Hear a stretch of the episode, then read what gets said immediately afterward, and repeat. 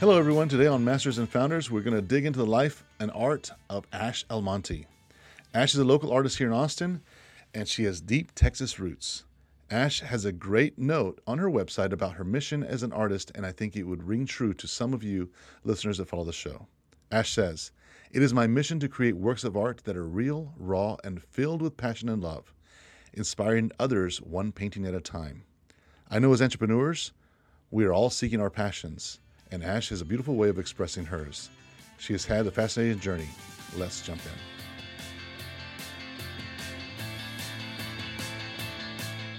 Hi, and welcome to a Masters and Founders podcast brought to you by Founding Austin. Before we get started, I want to thank our sponsors. We want to start with Waterloo Sparkling Water, Kind Bar, Tiny Coffee, Tiny House Coffee, Still Austin Whiskey Company, and of course, Russell Collection Fine Art Gallery that we're doing this setting at. Very, very uh, grateful to all our sponsors. Today we have a special guest, Ash Almonte, who's a local artist, and we're going to talk about art. Uh, part of the Masters and Founders uh, purpose is to inspire others. And so we are so thankful to have you here and talk about art. Thank you. Thank you for having me. So, as we were talking a few minutes ago, the whole purpose is really to understand the paths that people have paved for themselves and how they follow their own passion and kind of not gone the traditional nine to five job and, you know, following what I call the safe route mm-hmm. or what's thought to be the safe route. And really just saying, no, I'm going to follow my passion and create my income and feed my family from what is coming out of my heart. Mm. And so, what I want to get to, uh, let's talk about what you do now, what kind of art you do. So, I do mixed media paintings. Um, I do have a subject matter, so they're representational. Uh, I have one behind me here. Uh, I work with lots of peacocks, lots of chandeliers, um, but I create mixed media paintings, and my work is represented through galleries. Okay. Um, when did you get started? When was that first um, idea that you picked up, or the first time you picked up a paintbrush or whatever form of uh, instruments you use? I mean, I can think back to when I was a little girl. Uh, I grew up in West Texas in a very small town. Graduated with what, what, what 30. I I went. I grew up in Abilene. I know Abilene. You know Abilene. So I I went to an elementary school outside of Abilene in Hawley, Hawley, Texas. Very small. So for, for me as a child, artists were in books. You would read stories about artists, but I didn't know any artists. I didn't know any museums. I didn't know any galleries. So for me to see an artist, it was like seeing a rock star, you know? So as a little kid, that seed got planted. Um, I can remember other kids wanting to be firefighters and policemen, and I wanted to be an artist. It was just this dream world, you know? So I can remember being a little girl that that's what I wanted to do. Okay. And so what, what was the first time that you guys took steps towards that? So it's one thing to dream. Like when I was a kid, I wanted to be a fireman. And then right. the, those things change as a kid. But then there's one point where you're like, I'm going to start practicing. Um, in high school, I had an art teacher who really took me under her wing. Uh, we, we became best friends and she saw something in me and I think that would be just the dedication and the hard work and she really I guess helped me believe that that could be a reality. You could go to college for art and you could become um, a professional in the industry. It, beca- it, started to become more of a reality in high school. Okay. Uh, and I and I began competing in art shows. Like I was an I was very athletic, but my heart was in art. It was very strange because in West Texas, you're like, it's all athletics, mm-hmm. you know? So I had this kind of like. What type of sports? Uh, softball and basketball. Okay. But I also had this like, I don't want to say geeky, but a lot of the athletes thought it was kind of geeky, my, my love for arts. Mm-hmm. So that side started outgrowing the athletic side of me, if that makes sense. Yeah. Um, so high school would be when I really thought, maybe I could do this. The passion started coming yeah, out. Yeah, yeah. I think I think this is what I'm meant to do. At that point, what were your first steps? Like, what, what you know? So you started drawing and doing different things. I mean, painting. What, what were the first things you started to to produce? Um, I, gosh, I've always been a painter. Lots of paintings. Mm-hmm. Um, I was really still challenging myself in the medium, just making a lot of work, uh, mostly painting, drawing. I think drawing is an, a skill that really helps you as an artist, even if you're a painter. Mm-hmm. So I started drawing a lot. And in high school, there was an art competition that she got me into called VASE. Mm-hmm. It's a statewide competition. And what it does is it allows students to talk about their work. Right. So this was huge uh, to grow as an artist. You go to the art show and you have to sit with the judge and you have to explain to them the piece that you made. You have to give them aesthetically what are some things that worked really well in that piece balance, color, whatever. But I think the part that really, really helped me as an artist, you also had to explain why you created this piece. What did it mean to you? What were you trying to express? So I started learning the heart behind my art and sharing that with people just in those little high school art competitions. Um, I think as an artist, it's really hard to talk about your work. And that kind of put me um, to start like understanding, oh, people want to hear about this. And like I may create a peacock for rejuvenation and starting a new year and a new life. But maybe the viewer doesn't know why I created a peacock. And maybe for them, there's a new year or a new life or something's happened to them that inspires them or touches them. And so going to that competition, it just planted this little seed that maybe the work is deeper than the surface and people want to hear about that. Mm-hmm. And so it helped me to kind of begin to speak a little bit, if that makes sense. Speak through your art. Yeah, and explain why I may have created this. Right. right. And do you know before you start a project what you're creating? Do you have an art idea already in your head, or does it just kind of flow? Um, I do have an idea in my head. I kind of break it up in a sense of I work in series. So the series is like a book, and each piece is like the chapter. So I know I'm going to make uh, a series of chandelier paintings. And I know I want those chandeliers to express love and light and inspiration. And I know in my head I want some one to have a blue tone, and I know that I want one that's emerald green, and I know that I want one that has a lot of red. So I kind of see a whole body of work, and then I break it down to each piece. And then when I go to that piece, I have the intention of having some deep reds and maybe there's a certain quote that really touched me and I want to put that in the background of it. But then I kind of um, play off of it and let the painting form itself mm-hmm. with the in, a little bit of intention that I have as I begin, right? But it kind of evolves, okay. if that makes sense. Yeah, no, it makes complete sense. Going back to high school and the the things we talked about a second ago, um, starting out, at what point um, did you decide I am going to make money off of this versus just because there's this there's this transition, right? Is the, the yeah. passion of art as a hobby versus actually becoming an artist as a paid artist and you support family and that kind of thing. Does that, does that do you remember that time? Oh yes, I remember that very day. Okay. Um, I was working. I'd already. I'm trying to think. Had I graduated college yet? No, I had not gone to college for art yet. I just graduated high school, a couple years out, and I was working at a bank as a teller, and I was doing art on the side. Um, and I had what they call a spontaneous pneumothorax, which is just where your lung co- coincidentally um, collapses. You get a little tear in it. Wow. So I went, no, I was in college for art mm-hmm. and working. and because I was at college and I went to the nurse for chest pain and I had had, um, she sent me to the ER and I went to the ER and they called my husband and said, you may want to get down here. We believe your wife has a blood clot in her lung and we're going to take her into surgery. I ended up having a tear in my lung mm-hmm. and um, I was in the hospital for four days and I had a chest tube put in and the lung will heal itself. Mm-hmm. I was 22. Wow.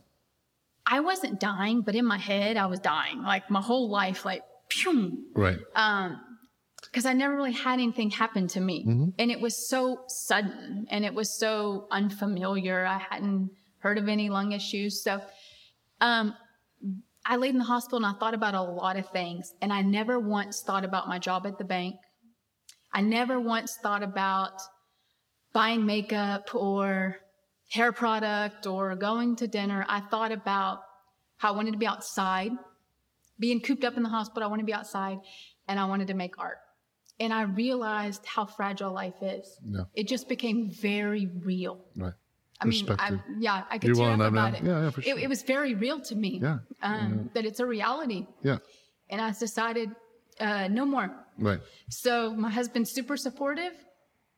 I told the bank thank you, and And started. we took a ride. Nice. Nice.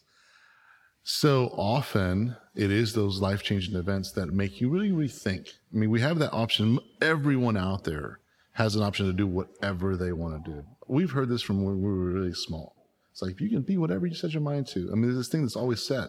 Yeah. But in the same time, it's there's also go to college and do this and do, there's all the society saying something, right? Yeah. And you follow a safer path working for a nine to five job. But it's moments like that where you realize how short life is and how fragile it is, where you get to reflect and say, "Oh, I better do what I want to do." So that sounds like it was the the ultimate moment for you and a game changer for the rest of your life. That's what it sounds like. Yeah, and to think like security, security, if you will, it's so It's not- it's not real. It's not real. Yeah. You just can't control everything, you know? that I, I will share what I shared before this podcast with the audience. Uh, in 18 years of wealth management, this is the reason I started the magazine, Founding Austin. This is the reason I started this podcast, is because in 18 years, I've seen thousands of people, uh, clients that come through the office and they're saving for college and, they're, and they're, for their kids' college and they're, you know, pushing kids to make decisions. And then ending, ending up with 90% of those kids don't use that degree. But then that the falsehood continues because then you get that one nine to five job, and then you think you've got oh a good income paying job, you get a house, you get more debt, and so on and so forth. Ten years down the road, that job gets yanked out because so, uh, the, the co- corporation didn't make a quarterly number, and so then you realize that all that time, security was false Yeah. right? Where I appreciate masters and founders and artists and and people that actually take this from the very get go is yes, you eat ramen noodles for five years and and you face this this deal in the face. You you face it directly and say, okay, uh, yeah, it's fear. You, there's fear there because you know, who knows how how this is going to turn out. But you face it, and there's no false sense of security. You just got to make it happen.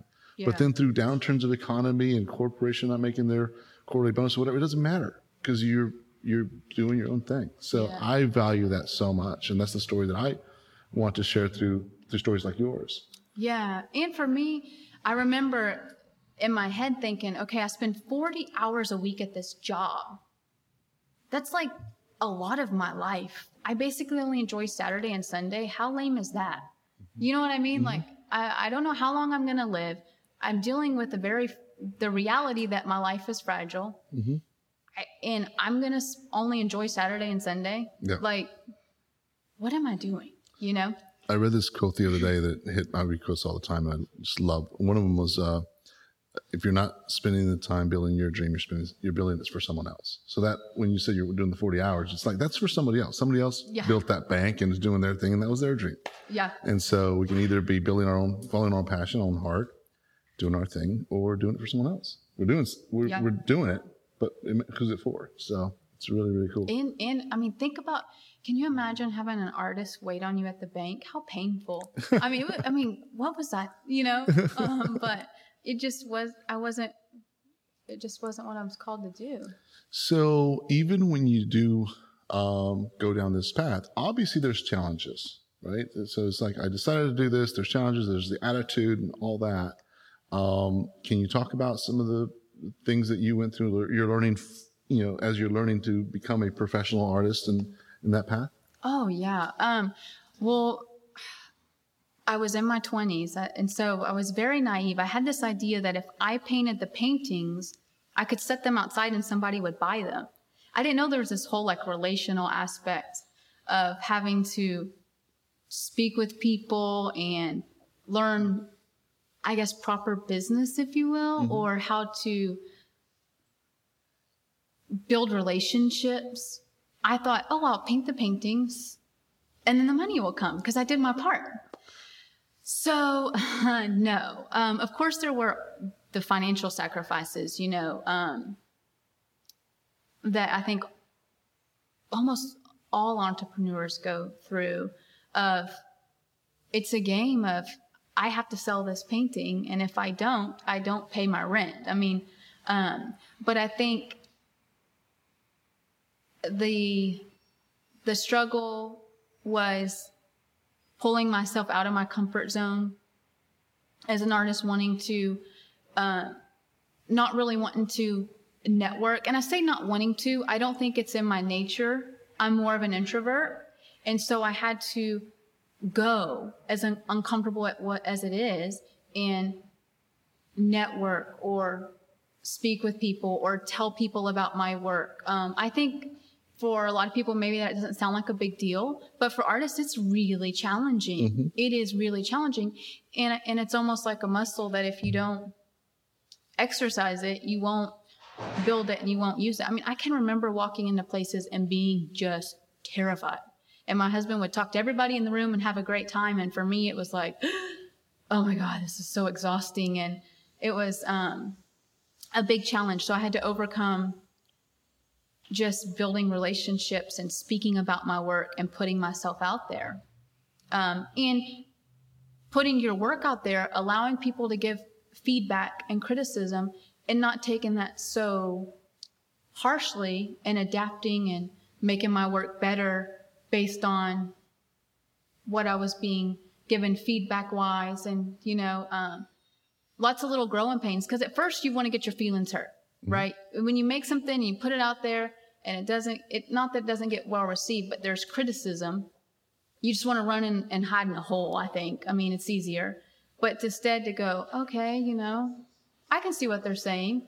Maybe that canvas wasn't stretched that well, or maybe, you know, I should have done this a little better, or maybe, you know, um, I mean, yeah, I think just putting myself out there was very hard at first. Multiple things uh, come across with with with a drink. So it's, it's, it, sometimes we, and I find that happens a lot. Is you have this this this image in your head that this is what's going to happen, but then there is a ton of bricks to make that wall. Oh my god and it, it is just learning. But it's a process. But it's not, not unlike what you described a process of creating art, which is building it in chapters and then taking one chapter at a time and making that happen. Mm-hmm. I want to talk about this piece of art that you've got here. Will you, will you talk about it and tell us what we're looking at? Yes, so this is a peacock, and it is created with acrylic um, paint mixed media. It has diamond dust, uh, it also has some drawings in the background. So what I'm known for is the drawings in the background. People like that you can have an image up close, but whenever you look in the background, you can find different things. Like here's an, a figure, and she has uh, wings, angel wings, and up here's a chandelier. Something that's really cool about this piece is the thick pieces of paint that you see, they're actually dried up pieces from my palette. So it's paint that I've used for other paintings, if that makes sense. Oh, and then I peel it off and then I glue it on. Uh, and that's another thing as an artist, I like to challenge myself to be, I guess, innovative, if you will, but challenge myself with mediums um, to not only create something that is beautiful, but how did it challenge the medium and what's traditional in a sense of using it as an artist? Like, how can I push myself? Um, you know, to, to peel up little pieces of dried paint and then try to create something with it it's complicated. Yeah. Um, but it's a, I, I really want to push myself to um, be more innovative in, in, in the contemporary art industry, if that makes sense. Yeah, it does. No, it's a beautiful piece. I really admire the, the details that go into what you just shared for us, for sure. It's gorgeous. Um, question regarding family. So you had you you're married and, and now two kids.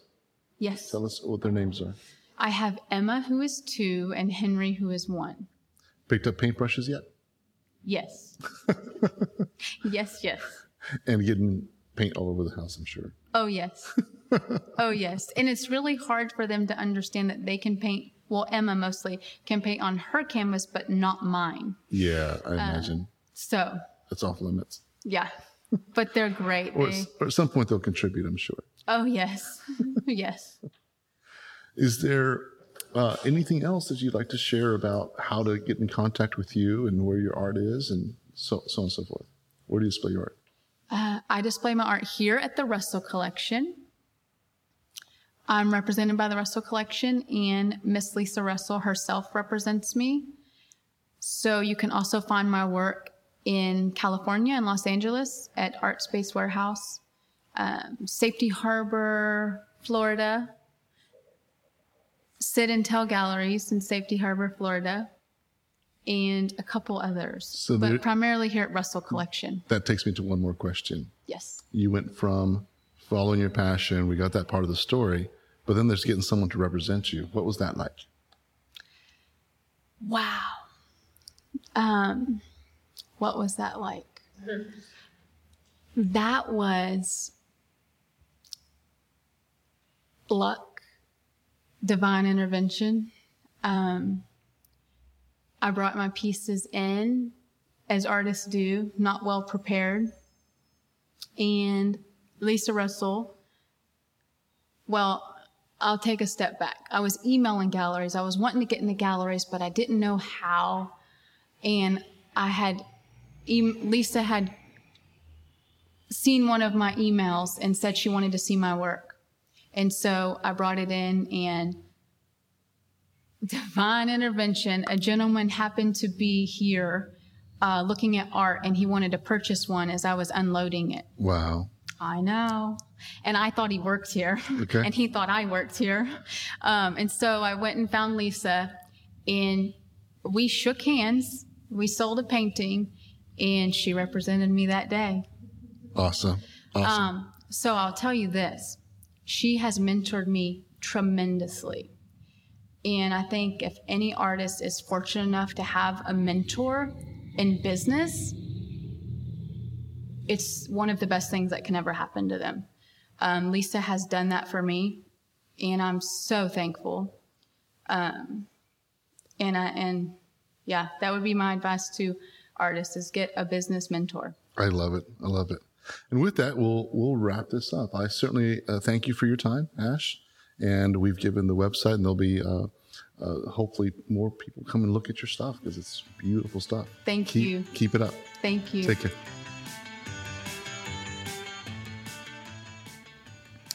Thank you, Ash, for sharing your process and art with all of us.